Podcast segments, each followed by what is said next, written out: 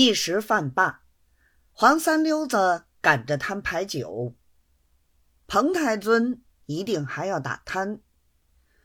主人双二爷左右为难，幸亏是夜里，来赶赌的人比白天又多了二十几位，只好分一局为两局，是一局摊，一局牌九，各从其便。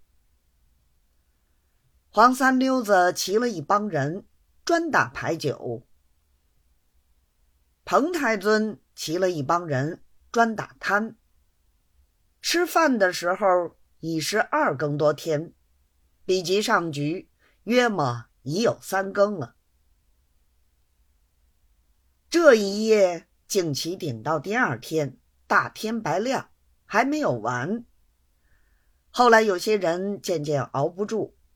赢钱的都已溜回家去睡觉，只剩些输钱的还守着不肯散，想翻本儿。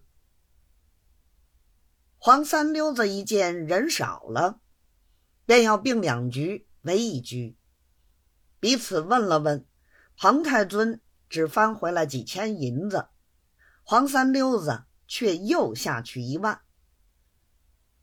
主人双二爷亲自过来。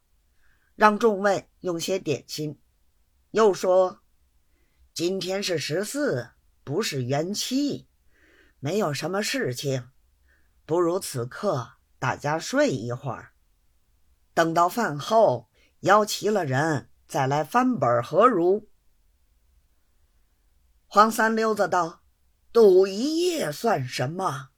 只要有赌，我可以十天十夜不回头。”彭太尊道：“北府在金华的时候，同朋友在江山船上打过三天三夜麻雀，没有歇一歇。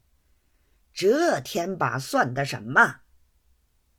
于是大众就此鼓起兴来。